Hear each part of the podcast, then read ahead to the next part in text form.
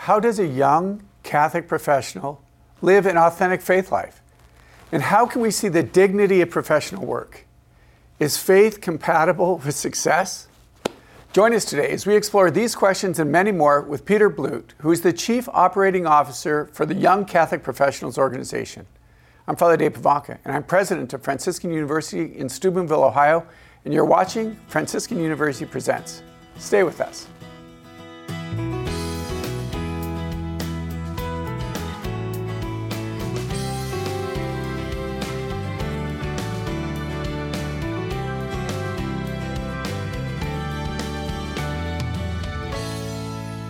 Welcome to Franciscan University Presents. I'm your host, Father Dave Pivonka. I'm president of Franciscan University in Steubenville, and today we're discussing forming young Catholic leaders. I'm joined by our regular panelist, Dr. Regis Martin, who is a professor of systematic theology here at Franciscan University, and Dr. Scott Hahn, who is the Father Michael Scanlon Professor of Biblical Theology and the New Evangelization here at Franciscan. And I'm pleased to welcome our guest, uh, Mr. Peter Blute. He is the Chief Operating Officer of Young Catholic Professionals, which is the largest network of young professional Catholics in the United States. Peter manages the organization's national and chapter operations, the expansion efforts, the branding and marketing efforts, the volunteer support, and has much to offer the needs of the strength to strengthen young Catholic adults. Uh, Peter, what don't you do with the organization, right? a lot to do, yeah. I'm surprised you have time for this interview. Yeah, that's right. I wouldn't miss it. It's great no, to be here. It's great. It's really a pleasure to meet you. I've, I've, been looking forward to this conversation because I think what you in the ministry that you're a part is doing really good work and it's really, really important in the culture today. So maybe a little bit about uh, where you came from and how is it that you got involved in this work? Yeah, so I was born and raised in Texas, in Houston, in a large, what I would consider a large Catholic family, the oldest of six uh, you know, the faith was very much a part of our life growing up. Um, you know, went off to Catholic University and started to drift away from the faith at that point. I think I really had taken it for granted that I had sort of always been in a Catholic environment, and it, it's frankly very easy to be Catholic on a Catholic campus. Um, I, I, don't think that I really challenged myself to figure out earlier on in my university experience what my faith was going to be for me as uh, an adult. Mm-hmm. And so I, uh, you know, went on after that, uh, got my first job. I was actually working for the university overseas in Italy, in Rome, for a couple of years. Had a blast with that experience. sure. But here I am living at the center of our faith outside of Rome, going through the motions. And I, I, I was a believer. I never stopped believing, but I was not actually living it. I wasn't feeling it. I didn't have a relationship with God. It was just going through the motions. Mm. And so uh, while I had a tremendously, uh, you know, uh, interesting and um, uh, really just fun experience, yeah, yeah, yeah. I didn't take advantage of where I was in the way that uh, that I that I would have if I was really engaged in my faith. And so I look back though, and that was a really powerful time for me because I was getting it all by osmosis, right? Sure. I just wasn't practicing it. I wasn't engaging with it in that way. Well, you know, uh, Peter, I can speak uh, authoritatively to the experience that you've just recounted. I spent two years uh, teaching in the Rome program. Yeah. For UD. And I was struck early on by the fact that the students were very bright, uh, endlessly curious, spirited, but very seldom did I see anyone at morning mass. they had a chaplain, they had a chapel, but uh, attendance was, was pathetic. And then when I came here, I was thunderstruck by the fact that we have three masses that are oversubscribed. We could probably schedule three or four more. Please, let's just let's. There's a limit. Yeah, yeah, yeah. But I mean, that was instructive uh, uh, for me, and it, it, confirmed something that Bernanos once said: that people don't ordinarily lose their faith. They don't become active apostates. They just stop organizing mm-hmm. their life around that faith, and evidently yeah. that happened to you. And I thought yeah, that's what you absolutely. said really, really well. Is it just it just kind of drifted. It just didn't become. And yeah, that's I think that lukewarmness. That's really and that's dangerous. really really important. I think my yeah. guess is you're going to say that you see that in a lot of young adults. Yes, yeah. My story is not unique yeah, by any means, and I imagine through your alumni and your broader network, you all have experienced that as well. Um, I, I, think, you know, basically the the more recent story is that um, I came to YCP, Young Catholic Professionals, just as a as a interested uh, sort of uh, person dipping his toe in the water, I knew that I wanted to come back that I wanted to figure out what my faith was for me, but I didn't have the the language. I didn't really have the people. So I moved back to Dallas, and I didn't have much of a network there because I'd been living, you know, seven time zones away for years, right? And so there was uh, certainly a feeling of disconnection, a feeling of a lack of community. Uh, I was lonely. Uh, I think I was probably, you know, in some form depressed. Um, and I was grappling with all this and trying to do it alone. yeah. And so uh, I came to YCP, and I came into my first. It was a happy YCP hour. Young Young Catholic, Catholic Professionals. Okay. Yeah, so we call it YCP for you short. You didn't invent it. You didn't launch it. No, I came in a few years after. You uh, it. But when I came in as a member, you know, I came to my first event. Here was 250 young professionals Yeah. like me, trying to figure out life, trying to figure out their faith, and I was blown away. And Was I came to that event. in Dallas? Yeah, it started in Dallas in 2010. So this was very on. It was just a local ministry in Dallas. This that's was cool. it was not a national effort yet. Yeah. So I got involved as a member pretty quickly. I mean, I just I made some friends really quickly, and that drew me in. Um, and then I started volunteering. I took over as the, the head of the volunteer team uh, for the Dallas chapter. And Jennifer Baugh, YCP's founder and our current executive director, she stepped back to a role to be able to start looking at growing the organization because there was interest regionally in that effort. And so I had this whole experience of learning kind of how to actually engage with my faith as an adult. And YCP was the primary catalyst for that. Um, and then through that experience, I got to work closely with Jennifer. And uh, about a year later, she was able to invite me on as the second full time employee at YCP Okay. in uh, 2014. So here I am now, now years later. Uh, and this, it's just had a transformative effect in my life. And Well, it must have been a pretty amazing thing if, when it began, it instantly uh, uh, enlisted about 250 people in Yeah. Dallas. I mean, that's that's pretty uh, impressive.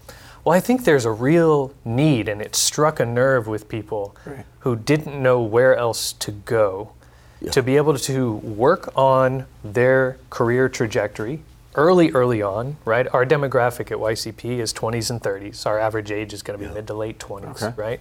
So they find YCP coming right out of school, out of college usually, and YCP can be a home for them when they may not be ready yet as a single person to engage deeply in the, Sure. The community side of parish life, right? They're certainly still being fed there with their sacramental life. Yeah. Uh, hopefully, if they're if they're Yeah. going to mass, right? If they're if they're practicing, uh, but but there's this need to be part of a community where they feel they belong that speaks to the experience they're having 40, 50, 60 hours a week when they're most of them in highly secular institutions Right. most of these people are not working at catholic universities parishes dioceses catholic schools. And so they're grappling with all these things that the world is trying to pull them into but they know they care about their faith but how do you translate those two experiences and integrate them?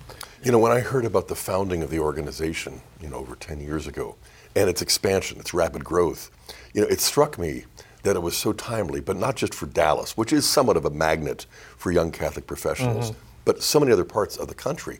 I mean, you're 10 years into the, the third millennium, and you realize that something, in a certain sense, something very subtle but seismic has shifted, you know, and you're like, the mm-hmm. tectonic plates of American culture are not what they were at all, not even close.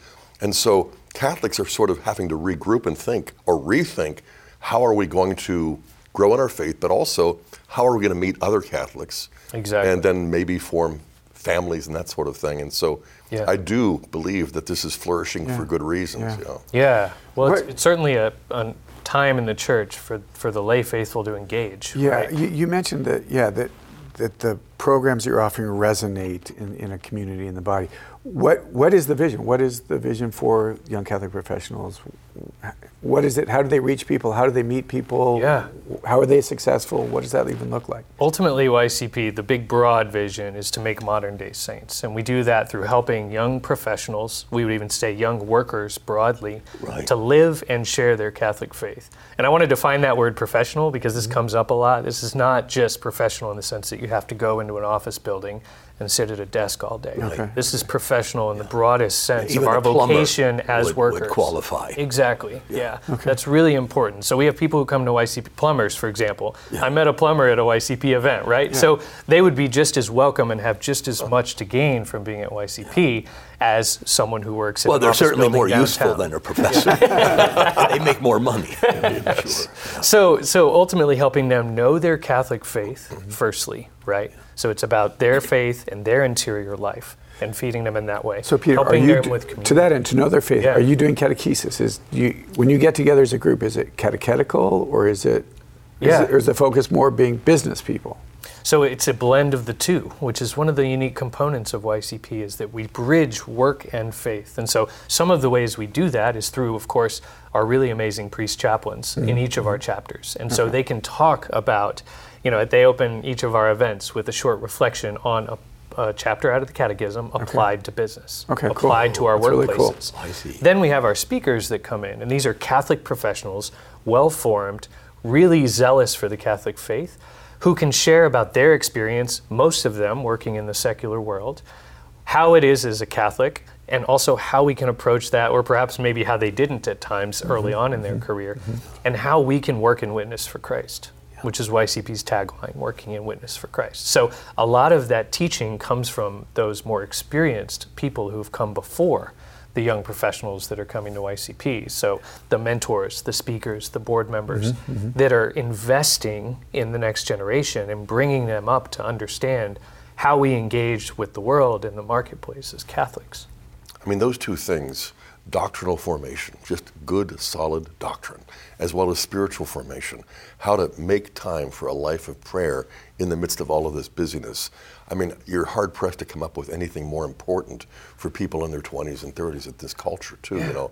Uh, but it is also a kind of social matrix. I mean, where you're meeting and ending up with close friendships that you didn't have before you were a part of this. And so, I mean, it's one of those things where how many, how many towns or cities do we have YCP in now? So we're in 32 chapters. Uh, Generally, a chapter right now is associated with the city. So Okay. YCP is working to launch chapters in the top 50 largest cities in the country uh, by the end of 2024 uh, is our goal. So, uh, you know, we have thousands of people. We have more than 15,000 people that came out to our events uh, last year, and thousands of members engaging with us, both in person and online. So, So- there's a real need, right? This is pretty much an, an urban phenomenon. I mean, you don't really appeal to uh, towns and villages, right? Generally, yeah, we do. Though we see people drive in from outside the city centers. I, I remember when I was first getting involved with Dallas, we had someone that would drive uh, from Tyler, right, which is about an hour or more than away, right? And so people would drive in for this because there wasn't something similar um, in in their town. So there's there's really a yearning for community that can also speak to all this time that we're spending in the workplace. But, but the common experience is the fact that these people have a job? Yeah, Sort of. or, or or really want to work, right? Unemployed, They're not looking living for in the work, yeah. basement of their parents watching a lot of television. Well, we can get into the demographics. There is a little bit of that, but, Uh, maybe but just I think a little bit about the organization, real quick. Yeah, yeah. Is um, so what does it look? You guys meet weekly, monthly? generally we meet, we meet monthly, Okay. so there's a similar experience in all of our chapters, and Okay. that's another differentiator with YCP is that you get access to a local community. Okay. So you're you're connecting within your city in a deeper way, but we know that these generations coming behind us are highly mobile. They're moving for work, they're traveling, they're moving their families around, and so they can plug into YCP increasingly wherever they land. Especially when you think of university students mm-hmm. leaving, a mm-hmm. lot of them are going to get dropped into a city where they've got a new job, little to no connection, and especially if they came out of institutions like Franciscan or the University of Dallas, they care deeply about their faith, but they've got to start from scratch to build that Catholic community. Right, right, right. So, an organization like YCP, and there are others as well, but in the professional sense, YCP can give them a community of faithful that are also getting started in their careers that can help guide them. Uh, so they, they come together, practically speaking, at least monthly, and then we have programs built on top of that that they can access either in person or virtual. Average size, average size of the chapters? Um, you know, at least a couple of hundred people coming to events every month. Um, so, Uh, you know, we have free programming you can take advantage of to get started, like our monthly speaker series, okay. happy hours. We have uh, once or twice a year St. Joseph the Worker okay. uh, retreats. St. Joseph is our patron. We'll have, we'll have to talk about him yeah, a little bit more as well. So, um, and then we have a mentorship program, which is one of the anchors of the membership experience. So imagine really successfully formed Catholics that want to invest one on one in guiding a young professional. So it's not as if people sign on because of the happy hour, right? It's no. the faith formation, the fellowship, something that anchors them uh, yeah. to a communal life of uh, religious experience. The happy hours are interesting because it brings people in who wouldn't necessarily come into an event right, right, right. that is spirit, solely spiritually focused and takes place, let's say, in a parish setting. Sure. So Peter you know, 10 years ago would not have come right. to a young adult group, right? In my immaturity and my faith, I was avoiding that. Right. But I would come to a happy hour. Yeah. And so in that sense, it reached me, yeah. right? And it brought me in, but then I'm getting this formation. I'm getting exposed to the faith at the same time. First so I, party, I, think it's, it's one of the really the cool things about YCP. okay. Well, well put. yeah. yeah. Yeah. So, but I do think so much is driven by that feeling of belonging, mm-hmm. and and we've we believe so deeply in that that we actually just renamed and retooled our whole membership offering, and it's literally called Belong.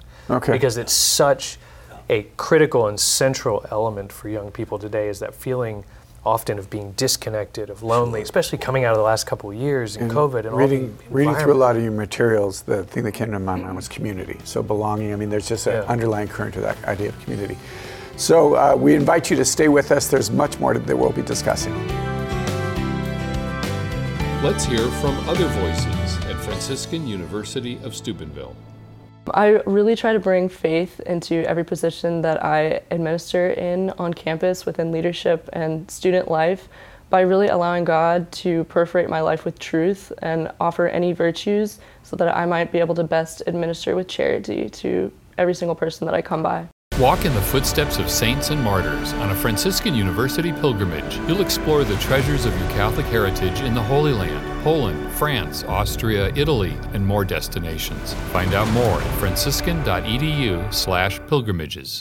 My role model is actually my youth minister from high school. I had a couple, but mainly Pat is the one that struck me the most because he was like a father figure to me, but he also knew Jesus on a really deep level that connected with me because he was somebody that has a big personality, which I kind of do at times as well, but he knew how to balance it and always redirected people back to Jesus instead of keeping the focus on himself.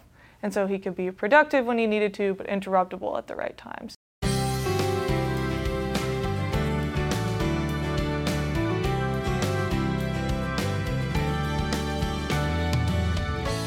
Welcome back to Franciscan University Presents. We're discussing young adults and work and what kind of stereotypes are true or not true. Um, there's a subtle attitude now that young people don't really want to work. Or if they want to work, they just want to be at home, they want to do what they want to do, everything kind of revolving around them. Is that true? Is it your experience? How do we combat something like that?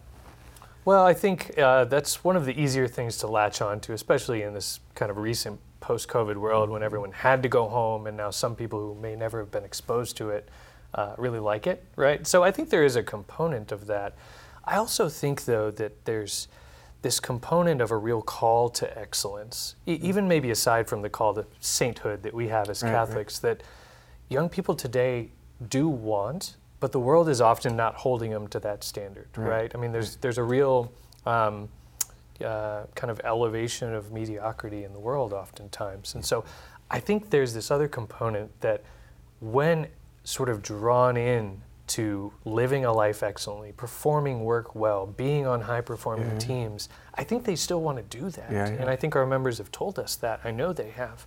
And so while I do think there's this you know, sense of I'd rather work from home. You know, I want coffee on tap, right? I want happy hours at noon every day. Yeah. All these these kind of things that get talked about a lot.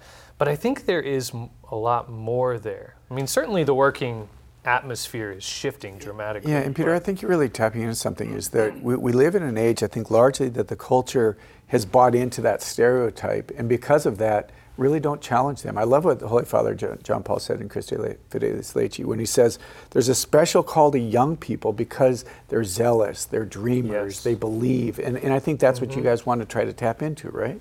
Yeah, yeah, you're you're exactly right, and I think this this challenge to young people, Mm-hmm. um, you know, through YCP especially, but I mean, ultimately Jesus challenged us to do this, Right, right. right? Is to live a life of excellence, live a life with such a high bar that we're striving for sainthood. You know, be perfect as the heavenly as, as my heavenly Father is perfect, right? No, I was just spending time recently with a, a fellow up in New York, and he uh, he has good doctrinal formation, and he also has a spiritual life that's you know flourishing, um, but he works from home, and he has since COVID, and it's now been you know three or four years or three years. But the uh, the interesting thing is, he has no sense of vocation. I mean, he works for you know a big company from home, and he realizes that it's sort of enclosed, Yeah. but it's convenient. Yeah. It and he describes how convenient. You know, he gets to choose when he goes to mass, and all of the other things. You know, is, it's all at his fingertips. Yeah. And yet, you can also hear him admit that it's a sort of bad social situation. Mm-hmm. And so, when you mentioned that Young Catholic Professionals adds to the spiritual and the doctrinal this idea of vocation, that you are called to something from God, Mm-hmm. and it is involves work, and that work is holy, but that work is something that also involves others. Yes. And you've got to break out of that kind of Catholic bubble and enter into the world and recognize that your work can be sanctified, but it can also be very apostolic. And so this is what, you know, I was encouraging my friend to do, to step out, you know, not necessarily to find another job, but to find or to discover that sense of professional vocation, where through your work you're going to have this social network that you're going Yeah. to be able to be an apostle in and share all that you're learning and growing in. I, I, I like that phrase, uh, Scott, about bursting the Catholic bubble and entering into the world with a kind of evangelical spirit. Mm-hmm. But you're up against a larger bubble, it would appear, and that's a bourgeois bubble, which pretty much encompasses most young people today. Notoriously, they, they appear to be passive, fragile, uh, they're snowflakes, they're easily triggered, they don't like to be challenged. I mean, this is the definition of bourgeois Christianity, as, as Pope Benedict uh, uh, told us uh, a comfort zone. Uh, nothing can penetrate that. Uh, you don't want to place demands upon yourself. The heroic life is always off limits. You might read about it and, and watch movies about it, like Top Gun.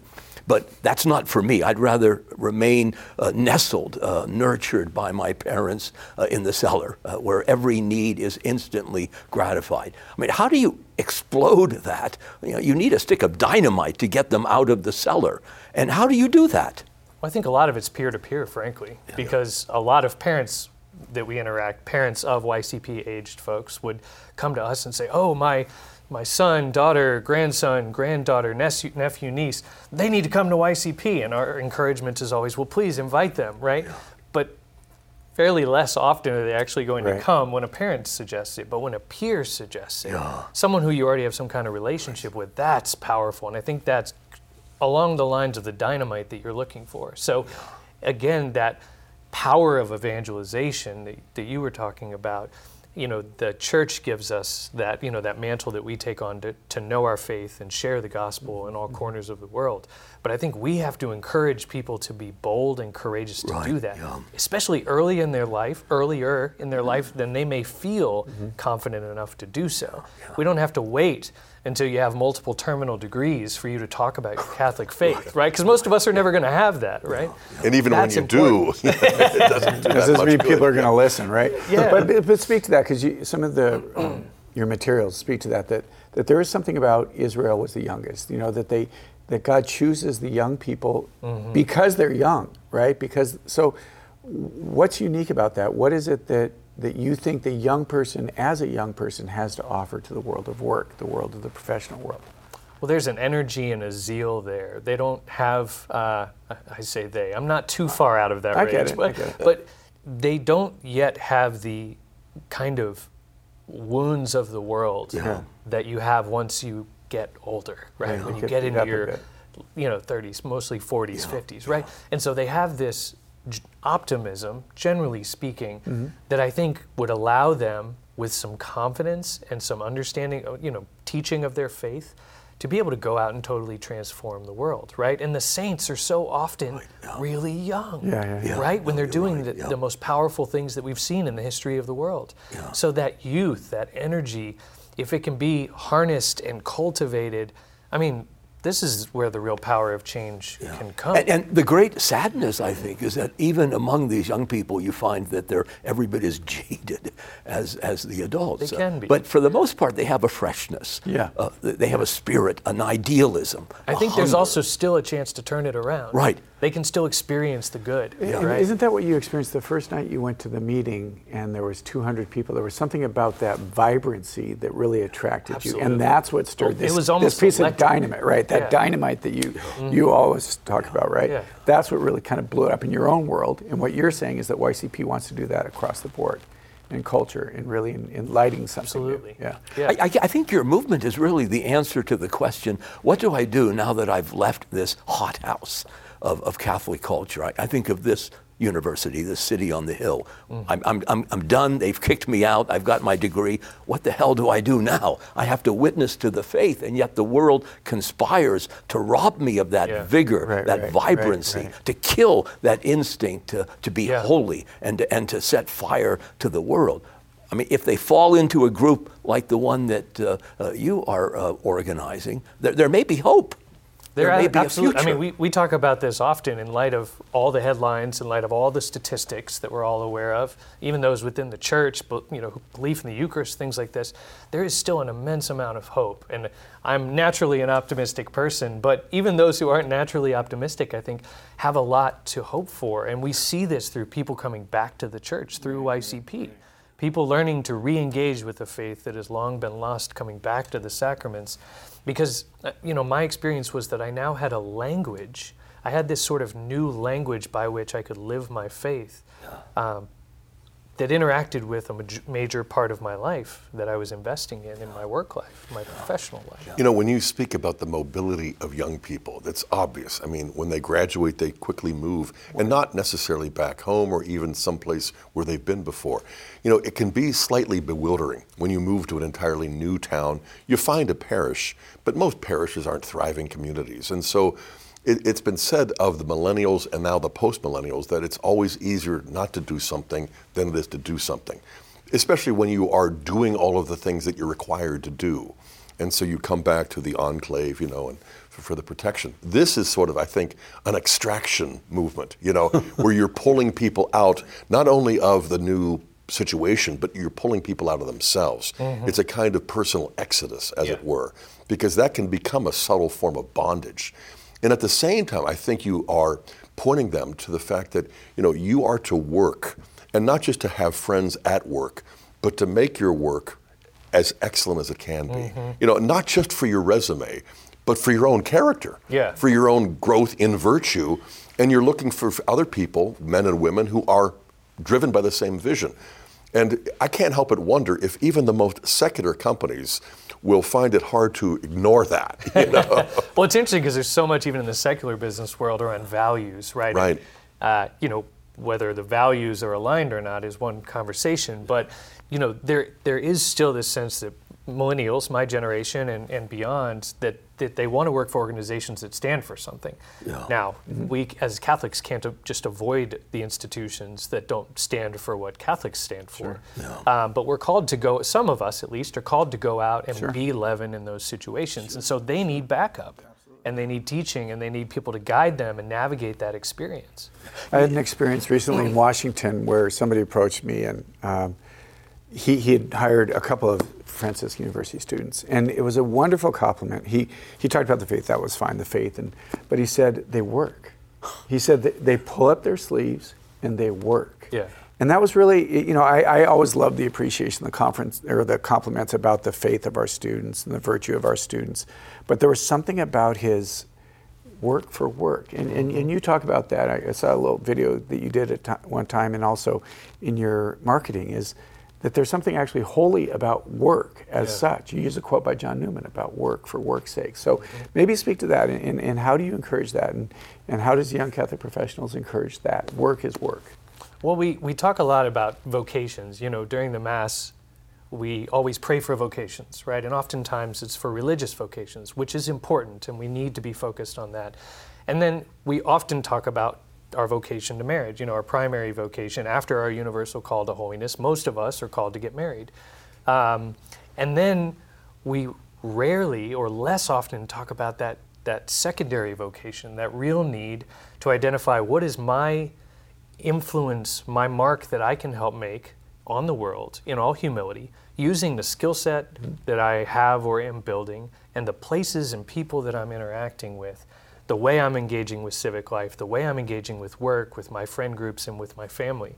And so I think work is such a major part of our lives that we have to grapple with how sending emails or you know, exactly. filling out spreadsheets exactly. or exactly. these really fundamental that things that many of us are doing, it matters and it can be an offering. It can be a way through which every moment of my day can be oriented towards God, even if I'm doing work that I hate yeah. it can still be for good. Right. Especially if you're doing work that you hate.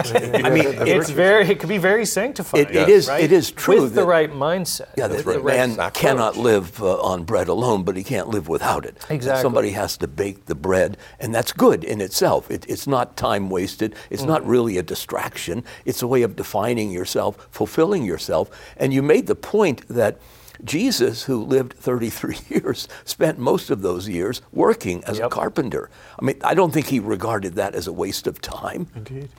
Indeed. And one of the things you were talking about, Peter, that, that I'm excited about the university, we've, we've started what's called a personal vocation, but to get at that very issue, yes, the Lord calls us to be holy.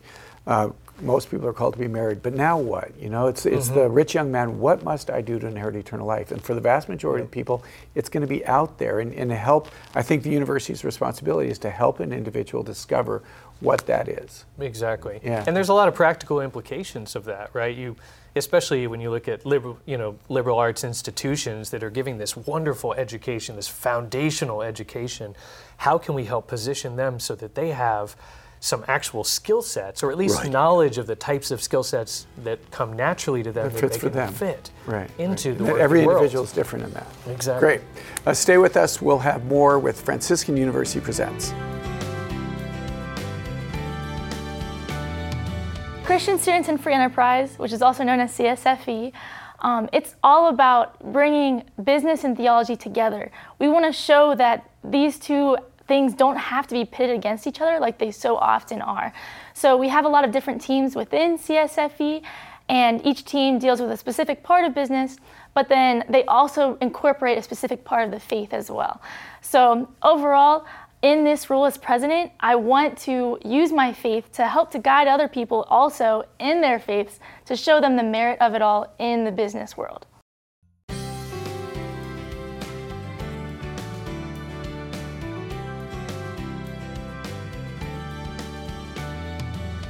Welcome back and thank you for joining us. You're watching Franciscan University Presents, which we record here in the ComArt studio at Franciscan University in Steubenville. Our students are operating all of the cameras, all the equipment, and our theology professors, Dr. Regis Martin and Dr. Scott Hahn, and I are speaking with Peter Blute, who is the Chief Operating Officer of Young Catholic Professionals, about young adults, uh, their work environment, their faith. Um, we ended the last segment talking about the nature of work and the, and the goodness and the beauty the, that is work. Um, it seems to me St. Joseph probably has something to say to us about this, right? a little something. Okay, let's. He actually let's, has nothing to say directly. Yeah, that's right. That's through right. his actions. But what he does, that's actually a great. That's a great. Yeah, I mean, here's so St. Joseph the Worker. That particular under that title is our patron of young Catholic professionals, and you know, I have. Uh, sort of never before really interacted with St. Joseph until I came to YCP and, and got to really know him. And he has so much to tell us about work. I mean, here, firstly, is a simple carpenter he wasn't doing anything fancy, right? Mm-hmm. He wasn't a big shot. He wasn't going to be well known outside of probably the street where people interacted with him or his town, right? But here he was, day in and day out, performing work for the good of his family, for uh, his way of, of sort of sanctifying his life to God. Yeah. And then you start to think about him teaching Jesus And you think about the practical ways in which he was going to actually be, he, he had to teach Jesus how to be a woodworker, right? Right? Mm-hmm. Right. And so there's this, I mean, just the, the, the all the depictions of him, you know, using a wood plane, right? And teaching Joseph how to make whatever it was, furniture or whatever. No, it it's a, was. it's a, an I mean, astonishing, such a uh, amazing, paradigm. simple image It's of pretty work. staggering. I mean, right? here's Jesus who cobbled together the entire cosmos. Yeah. And he's listening to his dad, Joseph, teach him how to pick up a nail uh, Yep. and a piece of wood and make a connection. He doesn't know anything about that. You know, it's, it's also the case that Joseph has a, a line of nobility, the Davidic dynasty. So he could have easily fallen into that way of thinking, you know, this is beneath my dignity. No, his work was his dignity. Yeah, you know? exactly. And though he doesn't speak a single word of the Gospels, you know, as the son of Jacob, as the carpenter, that he invited, he, in, you know, he asked Mary to marry him. You know, he said yes to the angel who said, "Don't leave her." Yeah. You know, he said, "Jesus will be your name. Let's go to Egypt." You know, so his actions speak louder than words. But you also recognize that here is the man who was created by God and selected to apprentice the Son of God. Now that he's the Son of Man, he's also described as the son of Joseph, the carpenter. And so, you know, for 30 years, well, get on with redemption, will you? and I think our Lord would turn, and Joseph too, we are. We're redeeming the world Yeah. for 30 years, not just the last three, and not alone. It's with Joseph, it's with Mary, obviously, but it really is through the labor, but also the collaboration with other Right. people that he had to work with. And there were probably some as good as Joseph, some better. And so he's going to learn from all of them. But St. Joseph the worker really is the single most inspiring figure for men Mm-hmm. who have to recognize that I'm going to be made a saint for eight hours a day, every day, Yeah. except Sunday. I just like the image of uh, uh, St. Joseph who worked and didn't talk. There's something about that that I would appreciate. um, all right, let's talk about the workplace, though. I mean, dealing with alumni all over is is that they find themselves oftentimes in environments on one level that are just really anti-gospel, um, woke. Um, how is, is part of your your ministry is to help them navigate that and, and how does a person of faith live in a sect because the vast majority are working in secular fields as you said is that part of that i mean practical concrete things about how do we navigate that Yeah, that's actually one of the primary things is that we have to take it from the theoretical to the practical. And I think it's also something that young people especially need. Uh, you know, millennials and, and Gen Z coming after them uh, really like to have a roadmap. They like things spelled out. I'm speaking obviously broad generalizations, but they like to have the, the steps set out, right? And it's not a straight line, as we know, but what do I do next, right? And so a lot of it is what is the guidance from the more experienced executives who can say, you know, what is it like to have to grapple with these different ideologies in the workplace that are being oftentimes forced down on them? And what are these small ways that we can maintain our own dignity as people and as believers of Christ? And then when there is those little tiny openings where we can share our faith, or maybe if we're really bold, broader ways, what are some of the practical ways we can do that? I mean, our speakers talk about just are you praying before you go into a meeting, right? Before you go into a presentation, before you have an important conversation. And then as they grow into positions where they may actually be managing people eventually, um, what is it like to hire and to fire as a Catholic, right? to fire as a catholic to fire someone as a that's really- Catholic. this is an important thing. That It we is an important with. thing. How do we how do we develop people on our teams? Um, you know, me- how do we treat just, people just with a word on that there are some people who would say well how could a catholic if you're being charitable fire somebody but you who work in the business field know that unfortunately that has to happen and to be able to do that with charity and compassion And it is could really be, an, it, it, if approached properly, it should be an act of charity. Yeah, it yeah, should be a desire for the goodness of that person. And so we have these conversations at YCP uh, because these things are, are going to come up if they haven't already. That's the lived experience. And it's really important. And I think that's kind of the connection to the Catholic social teaching Amen. Yeah, side of you know, it I, well. I remember being a part of an organization part time, but I was high up, high enough to find out that the CEO was going to fire somebody who I respected. I recognized it wasn't a good fit, but it was going to happen through an email. And I remember thinking, that is just not right, you know? yeah. And so I, I, I contacted the CEO and I said, you know, I live close enough where I can go out of my way and meet with this person and share the concerns and then let him know the decision. And so uh, you fired him. Yeah, I did. But we had wow. a friendship before but we have yeah. maintained a stronger friendship mm-hmm. afterwards. Yeah. And uh, I think I stumbled into this. I backed into it, you know, just because I saw that's the wrong way. I didn't right. know what the right way was, but I wanted to at least fake it's it until I make it's it. It's so important, though, uh, I, out of respect for the person. Right, how, do, exactly. how can we approach it? would have it, crushed right? me to I be fired. The, the, the, conventional understanding of work, I, uh, tell me if I'm mistaken, is that it's just uh, time wasted. You're treading water, and what you really want is to get back onto the beach, uh, you know, and, and get some more sun. Uh, but we're supposed to bloom wherever we're planted. And you can't remain in mass all the time because at the end we're instructed, go in peace, the mass is over. And, and the, the disciples who, who gazed in wonderment at Jesus on, on the Mount of Transfiguration, afterwards they, they weren't allowed to build the tent. They had to go back down into the valley and witness to the gospel, to the word that they had just seen in splendor moments before. So work is good. I mean, if Mary's going to sit at the foot of Jesus and, and feast on his, on his wisdom, Martha has to get busy making a few sandwiches in the kitchen because they've got to be fed. We, we live in the body, and the body is good. It's not just, uh, it's not downtime uh, yeah. that you spend uh, at a job. And I think that message of work is good in and of itself. Amen. Whatever work yep. you're doing, yep. it is good. Adam and Eve were called first to work in the garden. I mean, it starts at the beginning of the Bible, Genesis. Before the right? fall, that's right. So that message is not something that the world is in mass communicating, yeah. right? And, and, and, the work and was we have to just, remind people of that. The work was not just gardening. You know, it is subdue the earth. And in Hebrew, kavosh is like what? It, it's subjugate. It's it's hard work. It's arduous yes. labor. You know, it and so difficult. The sweat of the brow is part of yeah. the curse, yeah. but it doesn't mean that you would not have been sweating. Right. You know, it wouldn't have exactly. been vanity. It would, would, would not have be, been few Scott, fruitless. would it be the, the frustration with it or the the angst? That's the part that was exactly right. okay. And also the, un, the the lack of productivity. But you know, to subdue the earth, the same verb is used to conquer the promised land. Mm. And so you're really working to conquer heaven. Yeah. yeah. And so it can be very hard, it can be difficult, it can be stressful at times, it can be overwhelming at times. And there is a balance um, of this, right?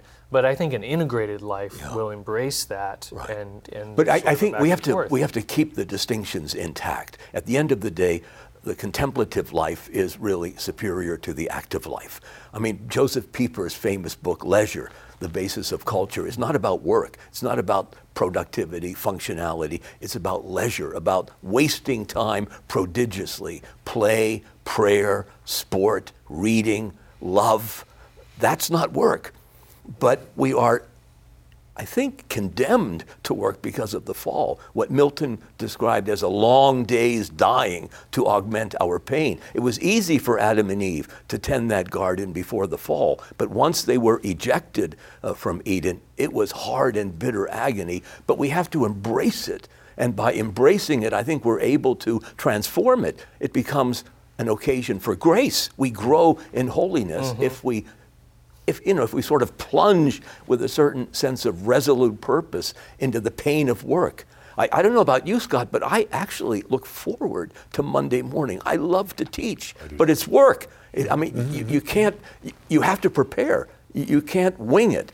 And that's At the same work. time, the contemplative life is not passivity.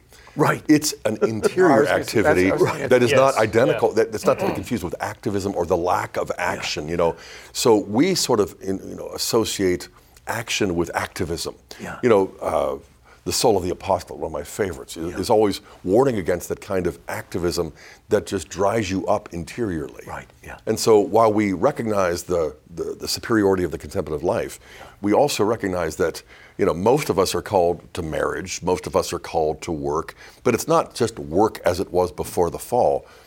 It's work after the fall with all of the, the frustration, the futility, the anxiety. Mm-hmm. I think we have to take that into account as well because then suddenly the sweat, the frustration, all of these factors also contribute to our sanctification. So it isn't as though, you know, St. Joseph was just gliding over all of the projects, you know, just touching these. No, I mean, again, he got splinters, you know, there. yeah. yeah And he had he had co-workers who were probably really jerks, yeah. you know, and, and he was sanctified through them. Sure, sure, I mean, all of that was right. going to be the case, right? Was the case. I think also just speaking to uh, kind of the the cult, the work culture today. There's this real drive towards entrepreneurialism, Yeah. and you talk about leisure and and. Um, you know, we talked earlier about some of the, the generalities of uh, young people working today, but I think there's a lot of people, especially beyond COVID now, that are starting their own uh, endeavors, right? Are starting their own companies, and part of that drive is to sort of live a life where they have a little bit more control over what they're doing when, and it's maybe less of the traditional structure of the work day or the work week. And so, I mean, we know entrepreneurialism is on the rise right now, just the number of new companies that are being started in the United States. So I think there may be a little bit of that desire to, to kind of balance Yeah, there's it, a tension. but still to work hard. Peter, how about just to say a word about that? Because um, we've started an entrepreneurial program at the university, but it's intimately connected with the sense of mission. And I think a danger at times is, is that we see business, entrepreneurs simply making money. Mm-hmm. And it has to be more than that, doesn't it? It has to be more than just money. But it's, it's mission, it's vision, it's Well, bringing especially a group as, people. as people of faith. That's what I mean. It has So to, to be. speak to it has that. to be more. Yeah, I mean, it, we get to meet a lot of business owners, whether they're within larger corporations or you know startups, uh, the whole range. And I, I think the the ones that um, have really struck me are the ones whose business, the practical efforts of their business, are almost ancillary to taking care of the people that are Right, part that are running the business, right? And I think that in it is an example of a way in which a business and work is elevated. If it becomes a way to employ people to help support and be part of their families, mm-hmm. right? Mm-hmm. Um, to provide goods and services in a really excellent way to people who need them, right? And to do so with love and out of relationship with them and not just mm-hmm. transactional nature of the relationship. Yeah, you- you so I think you start to bring some of these things into it as people of faith. Right. And it's really, it can color our work in a whole new way as, as Catholics versus just the bottom line. I'm, I'm, I'm thinking of Robinson Crusoe. He's left on that island and he has to work hard if he's going to survive. But I think it would have been easier uh, if Friday had arrived sooner so that they could work together. I mean, you were talking about a kind of corporate culture inside the office. The work you do must be inclusive of others who are also working. You're not doing it alone. right. exactly, yeah, working in community. Yeah. Yeah, so important.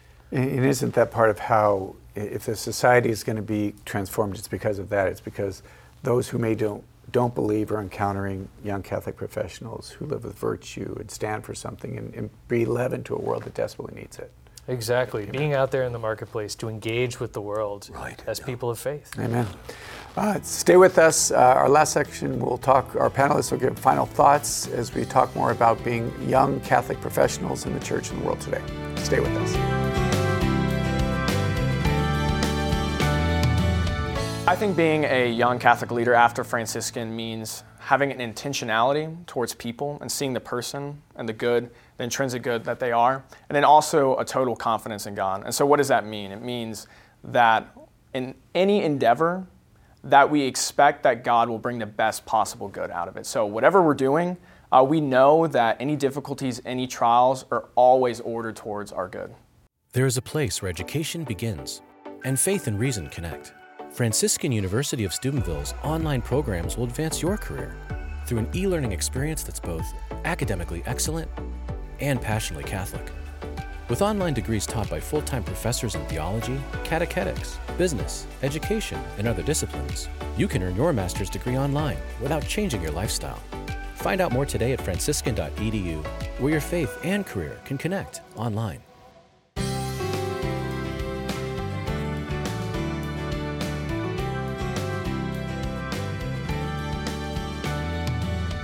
Welcome back to Franciscan University Presents. We've come to our final segment. Regis, your final thoughts? Yeah, uh, one of the, uh, the, the many uh, resonating uh, uh, thoughts that uh, I, I had that the conversation generated was this need to belong, this communal dimension that, that really you can't leave out of, of the equation because man is a being uh, in relation to other beings, family, friends, co-workers, God. Uh, we don't stand alone. Uh, David Craig, a colleague of mine who recently retired, wrote a collection of poems called The Cheese does not stand alone. Mm-hmm. We stand in relation, or we go to hell alone, but we go to heaven together. And I was reminded of, of a study uh, that Emil Durkheim had done at the turn of the last century. It was on suicide.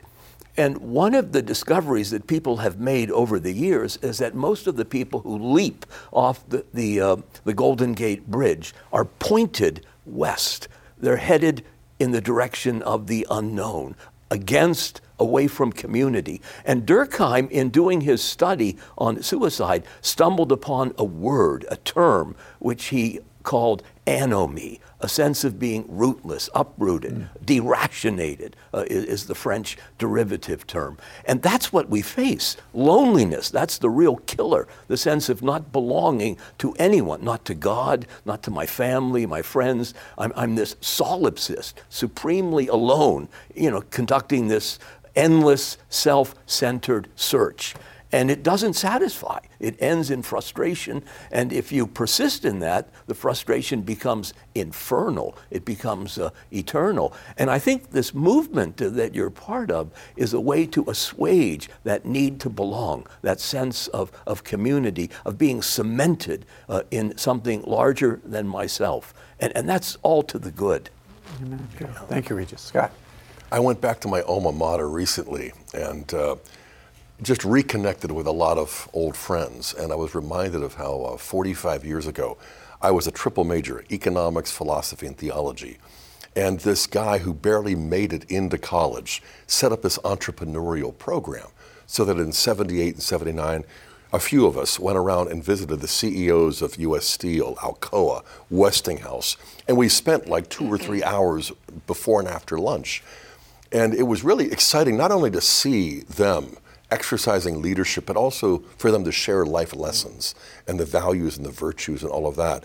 But invariably, without an exception, when we would leave, they would say, You give me hope. You know, and it was an interesting synergy for me because even though I didn't go into economics, I mean, my first publication on the outcome of income tax was an economics journal, but it gave me the sense that whatever your work is, you know, there is a sense of apostolic adventure that is often referred to as entrepreneurial. And you don't have to be an extrovert. When I took Myers Briggs, I was a borderline introvert, actually. And so I just sense that the thing that you're doing, along with thousands of others, is not only important, but exciting. The only concern I, well, I have two concerns. One, you know, through St. Josemaría's uh, sermon in St. Joseph's workshop, I think that call to work, the call to achieve excellence in your work, as well as strong relations with your coworkers, that has got to be put front and center. I just think that's what's missing. Mm-hmm. It's almost nowhere else, you know, but this has to be retrieved. But the other thing I, I, believe is that you're going to have to adjust the name because young Catholic professionals, you're going to reach, you know, people who are going to achieve their 45, 50, I'm 65, you know and it's going to have to be middle-aged Catholic professionals as well as senior Catholic professionals. So be flexible with that label. Scott likes to belong. Yeah, exactly.